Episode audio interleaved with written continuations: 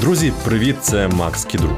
У попередньому випуску я побіжно згадував про те, що хімічний склад зорі впливає на можливість зародження життя на планетах довкола неї. І сьогодні хочу поговорити про це детальніше. Оскільки зорі це велетенські кулі з розжареного водню та гелію, що різняться лише за розмірами, то здавалося б, про який вплив може йтися. Утім, це твердження справедливе лише для зір найпершого покоління, які виникли на самісінькому початку еволюції Всесвіту. Вони не містили нічого крім водню та гелію, бо інших елементів ще не існувало. Ці зорі були надзвичайно масивними, еволюціонували швидко і закінчували життя, спалахуючи над новим. У цих спалахах народжувалися всі інші елементи періодичної системи. І коли на місці зірок першого покоління формувалися нові сонця, ці елементи входили до їхнього складу. Відповідно, зорі другого і подальших поколінь це все ще кулі з розжареного водню та гелію, проте вже з домішками важчих елементів, зокрема вуглецю та кисню. І саме співвідношення між цими домішками впливає на те, чи може на планетах довкола зорі існувати життя. Щоправда, ви мусите розуміти, що цей вплив опосередкований. Хімічний склад зорі ідентичний хімічному складові протопланетного диска, що обертається довкола неї. За складом протопланетного диска можна судити про геологічну будову кам'яних планет, які з нього сформувалися. Геологічна будова своєю чергою визначає, якою буде і чи буде взагалі тектоніка на цих планетах. А вже тектоніка, тобто рух планетарної кори, безпосередньо впливає на виникнення життя. Отже, підсумуємо: спочатку були надмасивні зорі, переважно з вольні. Вони вибухали, і у горнилах цих вибухів формувалися важчі елементи. Згодом на їхньому місці утворювалися зорі другого покоління, а зі щільного газового диска, що закручувався довкола них, виникали планети. Зоряний вітер здував водень і гелій на периферію системи, де з них формувалися газові гіганти. В той час, як ближче до зорі, залишалися важчі елементи, поступово злипаючись у менші за розміром кам'яні планети. Тепер про власне вплив тектоніки. Наше сонце це зоря, що порівняно багата на вуглець. Співвідношення між ядрами вуглецю та кисню в ньому становить 0,5. Це немало. І це добре, оскільки вуглець, хоч і набагато важчий за водень, також видувається сонячним вітром і конденсується здебільшого в зовнішній частині сонячної системи.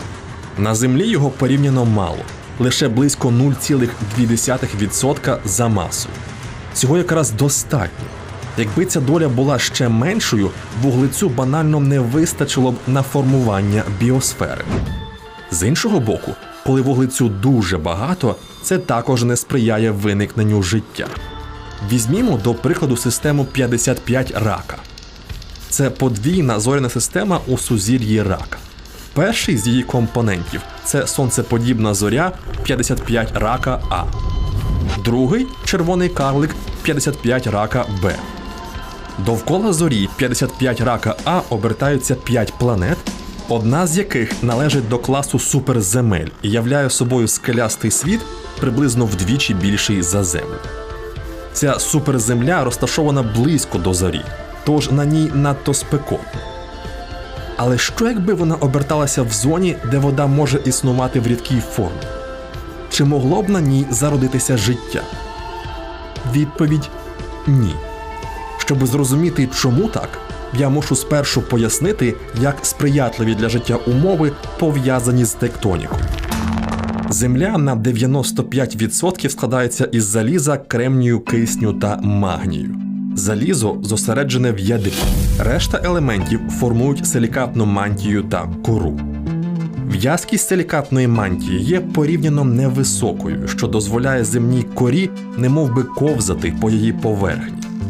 Це надзвичайно важливо.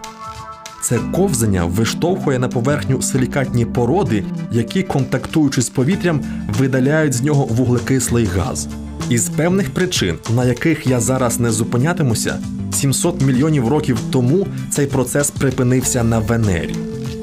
Вивергнутий вулканами вуглекислий газ накопичувався в атмосфері, спричинивши кошмарний парниковий ефект і перетворивши Венеру на справжнє пекло. Є також протилежний процес. Завдяки руху літосферних плит у земній корі виникають тріщини, крізь які вуглець потрапляє назад у повітря. В історії Землі були періоди, коли планета являла собою суцільну й безкраю крижану пустелю.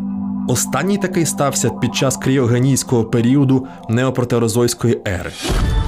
Він почався близько 720 мільйонів років тому та закінчився 635 мільйонів років тому. Землю в цей час цілком і повністю вкривали льодовики. Крига лежала навіть на екваторі і відбивала значну частину сонячного світла.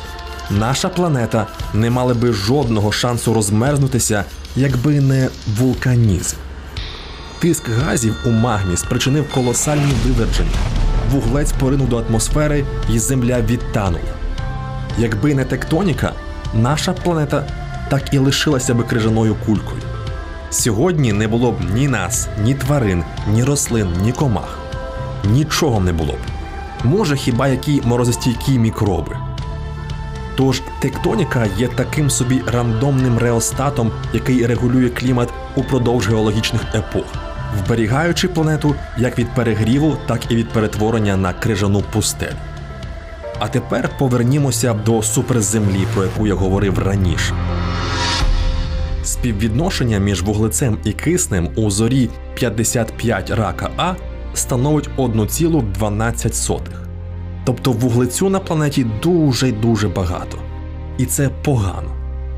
По-перше, це означає, що кора складається переважно з графіту. За високого тиску під графітом формується алмазна мантія. В'язкість такої мантії в 5 разів перевищує в'язкість силікатної мантії на землі. А це означає, що на суперземлі довкола 55 рака А геть чисто відсутня тектонічна активність. По-друге, коли вуглецю забагато, він краде кисень, необхідний для утворення води. Відповідно, вуглецева планета в системі 55 рака являє собою безводну і намертво застиглу пустку. На ній не буває ні вивержень, ні тектонічних сувів, ні землетрусів. Ну, може, зрідка щось тихо заскрипить у корі. Дуже й дуже малоймовірно, що за таких умов може виникнути життя. Висновок із цього такий: розташування в придатній для життя зоні аж ніяк не гарантує, що планета здатна підтримувати життя. Не лише складні форми, але й життя в принципі. Приклад Венери, як і приклад нашої рідної Землі, наочно демонструє, наскільки важливою є геологія.